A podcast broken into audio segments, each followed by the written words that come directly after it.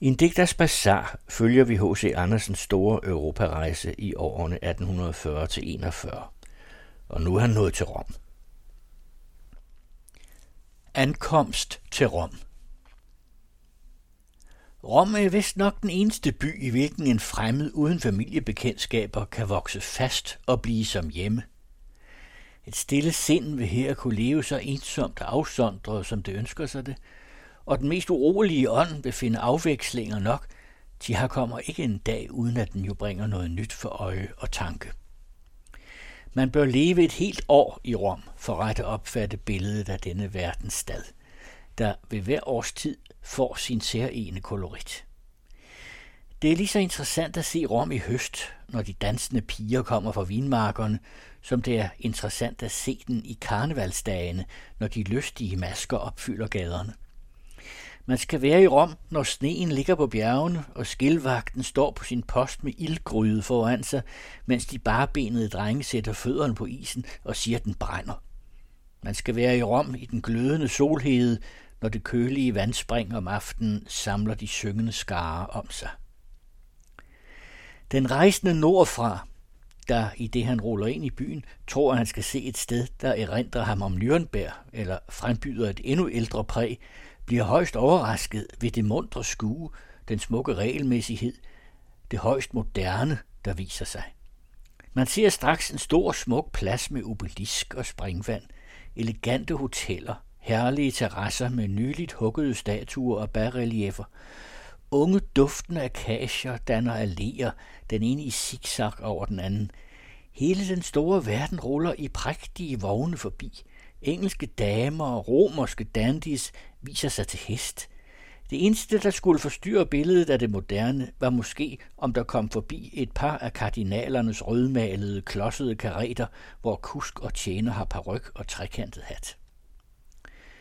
Imod byens port strækker sig tre gader. Den mellemste er Il Corso, den hvor i karneval, vedløb og kørepromenader finder sted. Det er en prægtig gade med bredflisets fortov, butikker, kirker og frem for alt med mange mennesker. Der vil vi køre opad, dreje om i en af sidegaderne til venstre, og vi er da på den såkaldte spanske plads. Man fortæller, at Tiberen engang steg så højt, at den førte en båd op på denne plads. Pludselig sank vandet. Båden blev liggende her, netop hvor nu vandspringet er. Michelangelo, der skulle gøre tegningerne til dette, tog motiv af den strandede båd, og derfor ser man nu midt i det runde bassin en båd af sten, som vandet vælter ud af. Bag fontænen rejser sig en stentrappe, der er bred som en hel gade og høj som nabohusene. Det er den såkaldte spanske trappe, der fører op til det franske nonnekloster, det franske akademi, samt til den smukkeste og mest besøgte promenade. En gang var denne trappe meget i vandrygte for overfald ved aften og nat. Slid er nu, efter at have anbragt lygter og en soldat stillet på vagt, længe ikke hørt. Og dog brænder lygterne slet, og dog sidder soldaten om aftenen altid inde i skillerhuset. Ved dag vrimler har tiggere med visne lemmer. Nogle hopper som frøer, i det de bruger hænderne til at springe på. Andre ligger på langs og fremviser de syge lemmer. Fra trappens øverste trin ved det murede rækværk har man en udsigt over det halve rum med dets tårne og kupler. Men vi ville endnu ikke se dette. Vi følger gaden foran os. Det er Via Felice. Og her har to konger deres boliger. Hvor ligger slottene? Ja, se der til venstre. Det smalleste hus af dem alle indeklemt mellem fattige huse og selv lige så fattigt. To vinduer er uden glas, kun jernstænger. En dør med en hammer og indskrift Villa Malta. Det er kongen af Bayerns palæ i Rom. Stiger vi ind, ja, så glemmes snart den fattige indgang. Vi er i en prægtig have, hvor store lavbærhække omfatter gangen. Pinjerne løfter deres grønne skærm omkring den lille bolig, fra hvilket man ser ud over staden på de syv høje ud til de blå sabiner og albanerbjerge. Den anden konges bolig ligger til højre i gaden og ser mere ud som et palæ, uagtet vinduerne sidder lidt uregelmæssigt. En mørk gang med stentrappe fører op til værelserne, der kun har murstensgulv, men vægge, der pranger med herlige billeder. Her bor Torvaldsen. Vi følger den gade, vi er i, og står på en stor plads, så ægte romersk, at ingen mere ejendommelig for Rom kan opvises. Man ser et stykke af kapucinerklostret, man øjner gamle forfaldne mure, ser en række usle små købstadshuse, og bag ved disse et af de prægtigste paladser, der indeslutter en skat af billeder. Til højre har vi butikker, ægte romerske butikker, smykket med laverbær, girlander af røde og hvide pølser, pyramider af ost, mosaik af fine oranger, hele orler af lys, og alt så smagfuldt ordnet, som var en stor fest. Lampen brænder dag og nat foran Madonna-billedet på hjørnet. En tronhimmel svæver over det. Et lille alter er nedenunder, og på dette står blomsterpotter med flagrende silkebånd, mens muren selv rundt om er behængt med votivtavler. Små billeder, som fremstiller alle de sygdomme, alle de ulykker, Madonna har helbredt og frelst menneskene fra. Man ser de løbske heste, hun stansede i flugten. Man ser børn falde i brønden og dog blive frelst. Det er en helt lille udstilling af mirakler. Et helt galleri af ulykker, som tager en god ende. På huset selv er ikke plads til flere votivtavler, og derfor er de seneste anbragt på genboens væg. Men vi må betragte pladsen selv.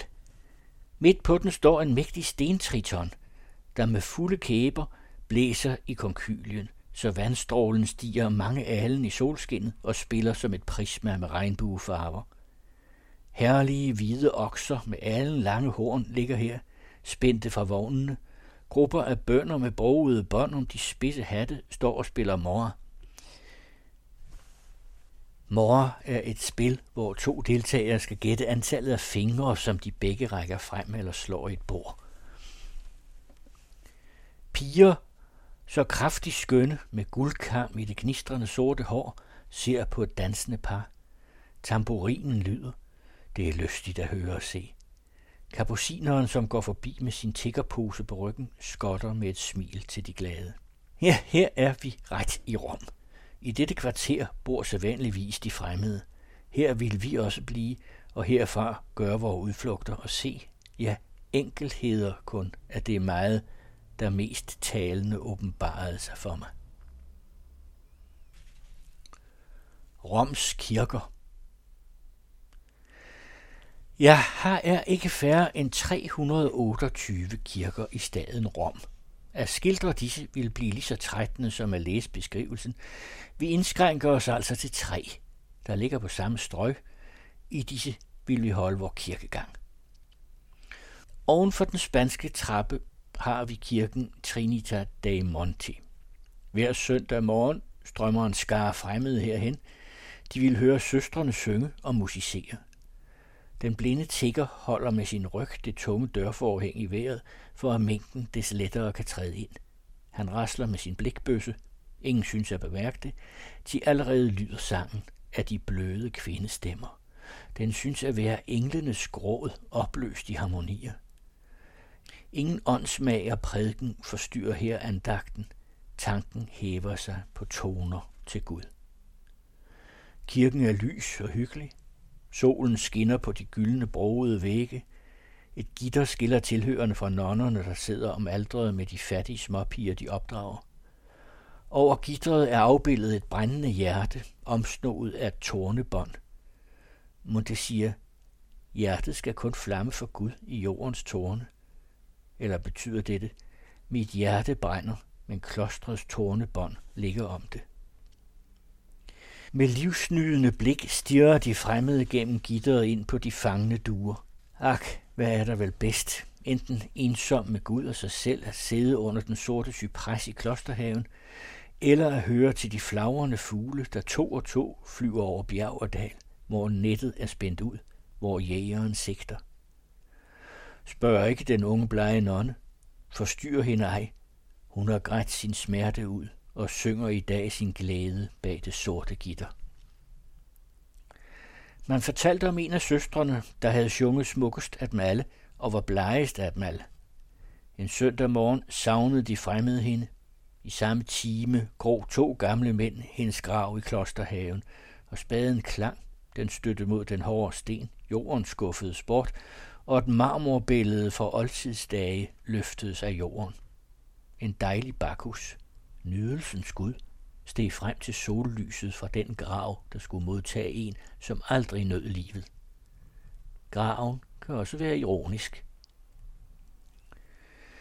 Fra kirken Trinita dei Monti vandrer vi ned ad gaden, drejer om hjørnet, og vi står foran Kapucinerkirken. Derinde findes skønne billeder. I klostret er kølige gange. De omslutter en lille have, hvor citrontræerne gror med grene, tunge af frugter. Men ved intet af alt dette dvæler vi. Nede under kirken, dog ikke under jorden, er en række kapeller. Dem vil vi besøge. Solen skinner herind gennem de gidrede vinduer. Luften vifter frisk og ren, og dog går vi mellem døde. Gulv, loft, alle de små kapeller her er ene og alene opført af menneskeben. Hvorhen vi ser, er alt knokler.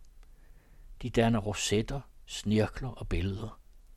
Om et dødninghoved er to hofteskåle således anbragt, at de ser ud som vinger. En trone af knokler er rejst i en af disse bennischer. To små børneskeletter svæver som engle over den. Dobbelte hofteskåle udgør deres vinger. Lysekroner, ligeledes af menneskeben, hænger her og kun ved et sejlgarnsbånd hejses op og ned. Hænder griber ind i hinanden og danner sælsomme arabesker. Gulvet ind i hvert lille kapel er derimod jord, blandet med jord fra Jerusalem. Munkenes lig, som nedlægges her, optages igen efter et forløb af otte år. Hænger lemmerne endnu sammen, der iføres den døde en kapucinerkappe og stilles op i en af nischerne og en blomsterbuket eller bønnebog gives ham i hånden. Det er sælsomt at se, hvilket højst forskelligt udtryk, der kan ligge i disse ofte mumieagtige fysionomier. Munken, som viser om, peger tit på en af disse tavse skikkelser og siger, han var min ven og broder her i klostret. Vi havde hinanden meget kær. Bed for os. Det hele er et memento mori, man aldrig glemmer. Og dog har skuddet heraf intet uhyggeligt. Det er det forkrænkelige, vi ser. Det er hos os i vort solskin, i vores friske luft, det ligesom leger med sig selv for at mildne dødsbilledet. Den tredje kirke, vi går til, Santa Maria degli Angeli, findes midt i ruinerne af Diocletians bade. Disse ser ud som var de en del af byens gamle mure. De indtager en betydelig plads. Et parti synes at tjene som hømagasin, et andet er forvandlet til et stort hospice. Tæt op til dette, til en række sønderbrudte buer og revnede mure, ses en indgang som til et kapel. Man træder ind og står i en af Roms største og smukkeste kirker. Det er Diokletians badstue. Mægtige kolonner, hver af en eneste granitblok, knejser her endnu for hin tid. Har jeg i denne kirke noget så livligt, så muntert, som gik man under pinjernes tag i det frie, og til lige er dog højtideligt, ensomt, ægte katolsk. Væggene pranger med herlige billeder. Herr Dominikinos San Sebastian har Carlo Maratis Kristi dåb. I ingen af de store kirker i Rom finder man en sådan ensomhed som her. Man ser kun et par fremmede vandre hen over marmorgulvet, og en munk drager forhænget fra et af de skjulte billeder. Døren til klostret står på klem, og har man tittet indenfor, kunne man få lyst til at blive her. Til i klostret, som i kirken, ses intet snævert, intet som trykker. Kølige, store buegange omslutter en have, der pranger med de største cypresser, Rom har at opvise. Jeg har ingen popler set mere høje og frodige end disse træer, der her beskygger et springvand. Man får lyst til at arbejde med munken, der planter urter i de små haver uden for cellerne. Hver have her synes en løvhytte af vinløv og appelsin og citrontræer. De varme solstråler spiller mellem de mørkegrønne blade, og ligesom samler sig i de gyldenskinnende frugter. Fra dette duftende grønne naturens kapel vandrer munken ind i den store gudskirke, bøjer sit knæ og priser sin Gud i stille ensomhed. Fepalasser i virkeligheden. De gamle guder lever endnu. Ja, det kan man sige i et eventyr, men i virkeligheden, ja, denne er selv tit et eventyr. Barnet, som læser Tusind og en nat, ser i tanken de prægtigste trolddomspaladser og er lykkelige ved dem.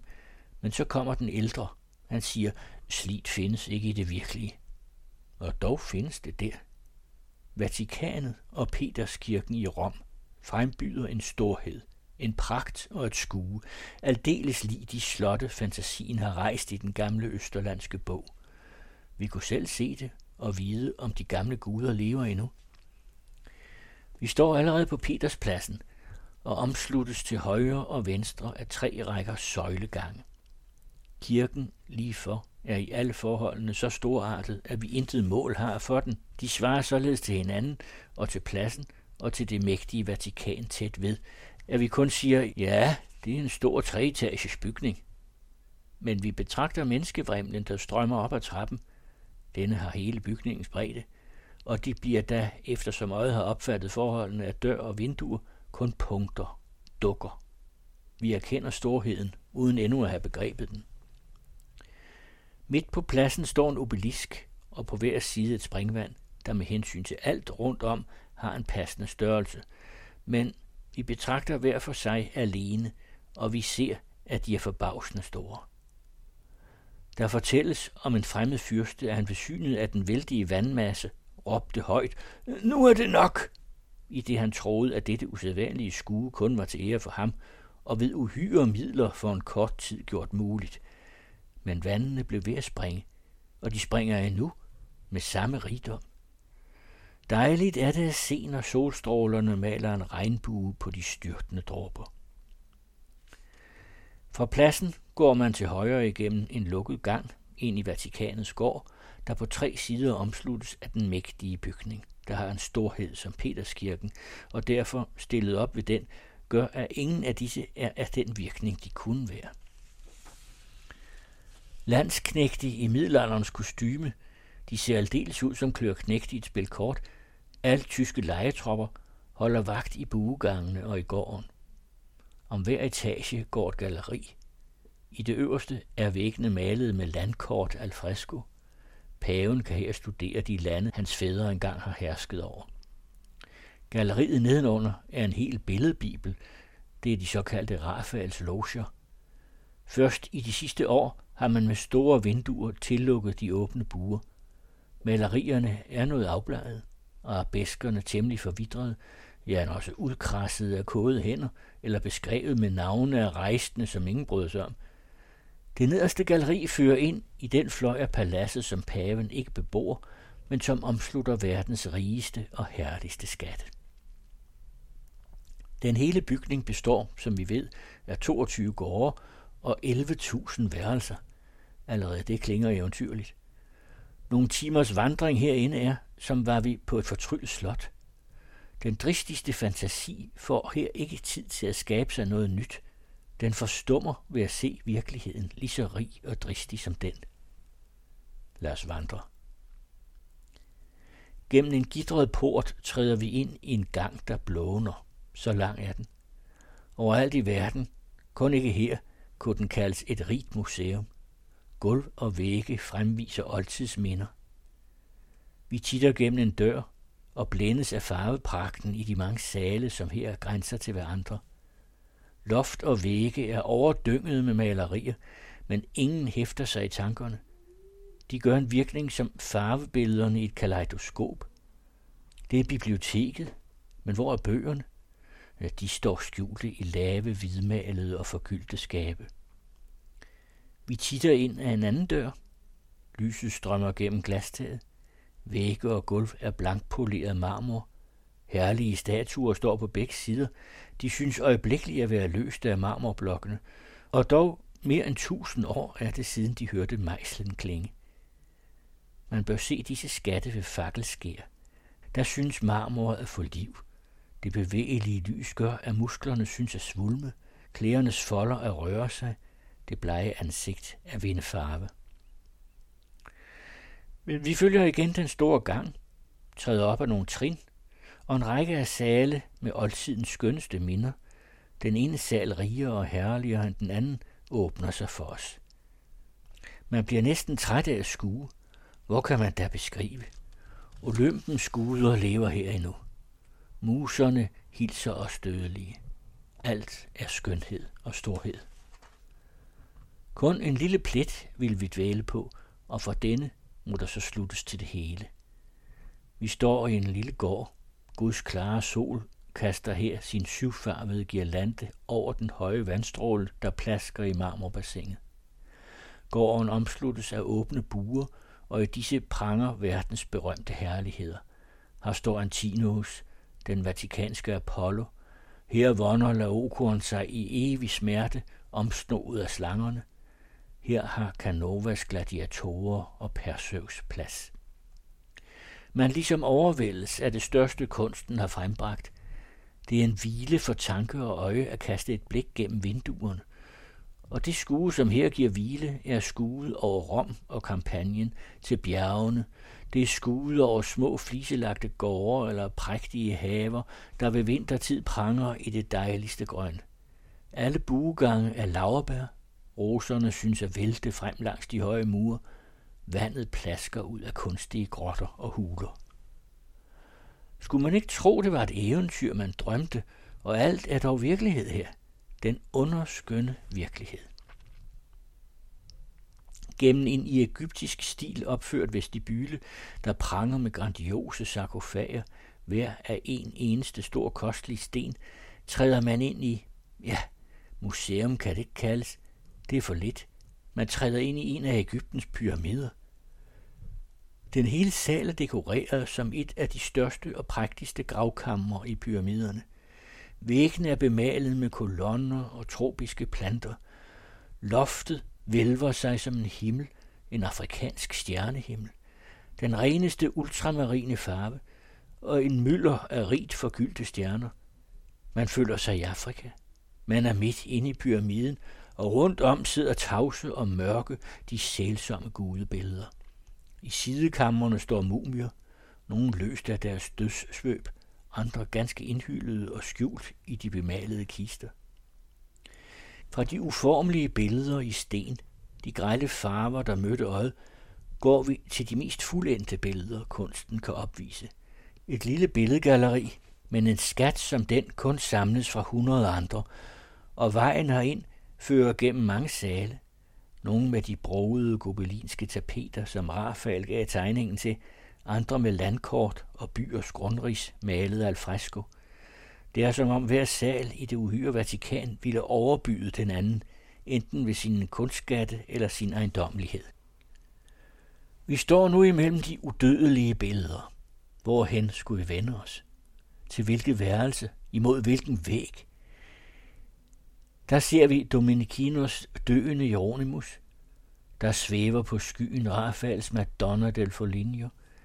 Her er hans sidste værk, Transfigurationen. Perugino, Giulio Romano, Titian, Italiens største mestre hilste os fra disse vægge. Underligt, som en lille blomst fra hverdagslivet, pranger her mellem glorier og skyer et lille dyrstykke af Paul Potter. Det ses tæt ved døren, som en beskeden gæst her i kunstens paradis, men det er ingen uværdig.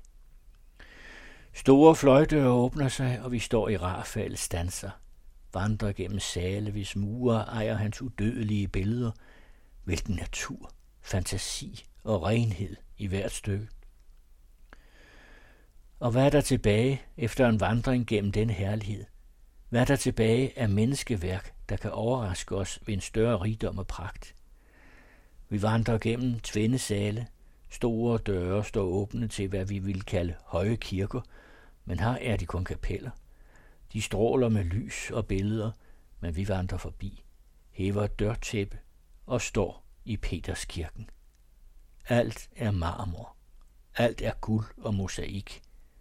Vi står i verdens største kirke. Ja, den er stor, men dog ikke så stor, som jeg ventede, siger man første gang, man er trådt ind. Det går også herinde, som i Guds natur. Rummet er for stort til, at øjet kan udmåle det. Forholdene er for gigantiske. Man må først vandre kirken igennem. Man må se den menneskemasse, der synes at fylde pladsen, bevæge sig herinde. Man må træde hen til marmorduen, som man tror at svæve i vort øjepunkt, og der se, at vi må hæve hånden for at kunne berøre den. Mosaikenglene i kuplen synes os så ubetydelige, og stiger vi derop, der strækker de sig flere alen høje. Derfra skuer vi ned, og aldrets kors dybt under os knejser dog i en højde som et af Roms paladser. Man må bestige kirkens flade tag, og når man er her, tror man at være på et torv. De enkelte kubler synes kapeller. Den største kuppel er en mægtig kirke selv. Rundt om heroppe er små huse opført for håndværkerne, der er her i arbejde.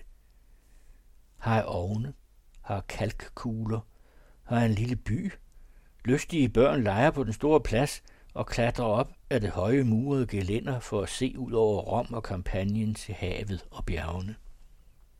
I påskeugen bør man se Peterskirken. Se den ved aften og ved klart solskin. Det er aldeles som en fortryllelse at se den såkaldte kuppelbelysning. Til det er ikke blot kuplen og det højt på denne prangende kors, der stråler med lamper. Nej, det er den hele uhyre bygning med kolonnadegangen om pladsen. Alt ser man i ildkontur. Lamperne er så rigt fordelt og således anbragt, at hele det arkitektoniske træder frem. Det er af stor virkning. En sådan aften at træde fra den oplyste plads ind i selve kirken, hvor alt er nat og stille.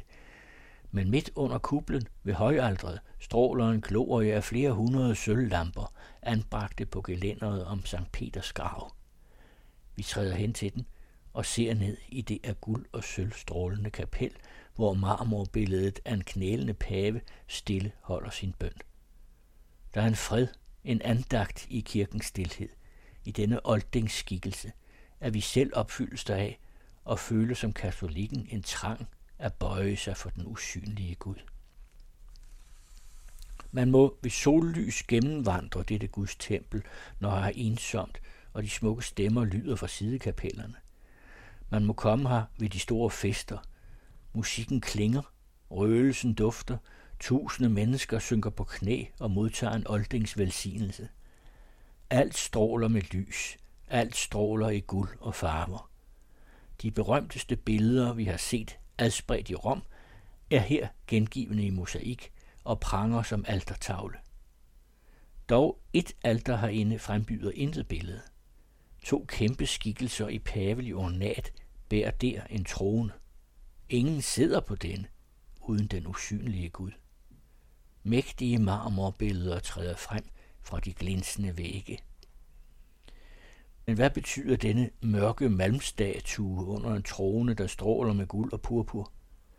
Pavelig vagt er opstillet på hver side. Folket kysser malmfigurens fod. Det er Sankt Peters billede. En gang var det Jupiters.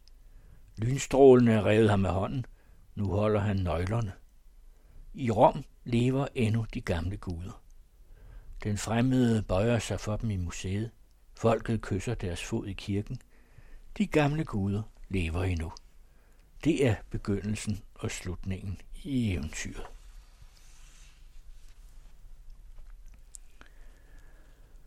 Juleaften i Rom. Jo længere bort svensk, norsk og dansk kommer fra sit hjem, des højere synger hjertet hos hver, i det de mødes. Vi er ét folk. Vi kaldes skandinaver. Da jeg i 1833 var i Rom, holdt de tre nationer deres juleaften i fællesskab, som en familie. Sang og lystighed stemmer ikke overens med den romerske højtidelighed på frelserens fødselsfest. Vi kunne derfor ikke være lystige inde i byen, men vi skulle dog ikke miste vor glæde. Ingen by er så tolerant som Rom. Man indrømmede os et smukt lokale uden for byen, et stort hus i Villa Borghese, midt i Pinjeskoven, tæt ved det moderne amfiteater. Vi smykkede salen med girlander og kranse. Blomsterne plukkede vi i haven udenfor. Luften var mild og varm. Det var en jul, som når det skal sommer hjemme. Et juletræ skulle bringes til veje. Et græntræ som i Norden, men, øh, men det var her en alt for kostbar skat. Vi måtte, sagde man, lade os nøje med to store appelsintræer. der var savet fra roden og stod fulde af frugt, og den var ikke bundet på grenene, nej, vokset ud af dem. Vi var hen ved et halvt hundrede skandinaver, og mellem disse syv damer, de bar om panden kranse af levende roser. Vi mandfolk bar kranse af iføj. De tre nationer havde skudt sammen til præsanger, hvilket skulle vindes ved lodtrækning. Den bedste gevinst var et sølvbæger med indskrift Juleaften i Rom 1833. Det var de tre nationers gave, og hvor fik den? Hmm, jeg var den lykkelige. Hen imod midnat brød de ældre op og gik til Rom. Bystrøm og Torvaldsen var mellem disse. Jeg fulgte med. Byens port var lukket, men for at komme ind, var det sagt os, at vi skulle slå tre stærke slag med hammeren og råbe, Li Skandinavi. Jeg tænkte på Holbergs komedie, hvor Kilian banker på Trojas port, og så tog jeg fat på hammeren, gav signalet og vort feltråb, Li Skandinavi. En lille låge på porten åbnedes, og en for en krøb vi nu ind i den store verdensby. Det var en lystig jul. Natten var varm og mild som en sommernat i Norden. Og nu denne samme 1840. Ingen havde tænkt på noget julearrangement. En hver sad hjemme hos sig. Det var koldt vejr. Kaminilden ville ikke opvarme mit værelse. Tanken fløj så vidt omkring. Den fløj mod Norden. Nu der, viskede den, juletræet tændt med hundrede brogede lys. Børnene jubler i sød lyksalighed. Nu sidder de hjemme om bordet, synger en sang og drikker en skål for vennerne, som er borte. Der er lystigt i byen. Der er lystigt på landet i de gamle herregårde. Gangene er pyntet med lys og med graner. Tæpper ligger op ad trapperne. De pyntede tjenere springer travle op og ned. Musikken klinger, og toget begynder. Det går til den store dansesal. Åh, oh, julen er lystig i Norden. Jeg gik bort fra det ensomme kammer. Folk strømmede til kirken Maria Maggiore. Endnu brændte kun nogle enkelte lamper herinde. Mænd, kvinder og børn, de var vandret hid fra kampagnen og bjergene, sad og lå på trinene op til kapellet og aldret i sidegangene. Nogle af de stakkels folk var af træthed sovet ind, andre læste deres rosenkrans. Nu tændtes lysene. Den hele kirke strålede i purpur og guld. Røgelsen duftede, musikken lød, sangen forkyndte, en frelser er født. Halleluja. De gamle kardinaler bar Kristi krybe på deres skuldre gennem kirkens gange, og folket så en glorie om den, stærkere end den de tusind lys udsendte. Det var som om hyrderne sang, og som om englene sang, og der kom fred og fortrøstning i menneskets hjerte. Jeg fortsætter de kommende uger med flere uddrag fra en digters bazar. Journalistik på den klassiske måde.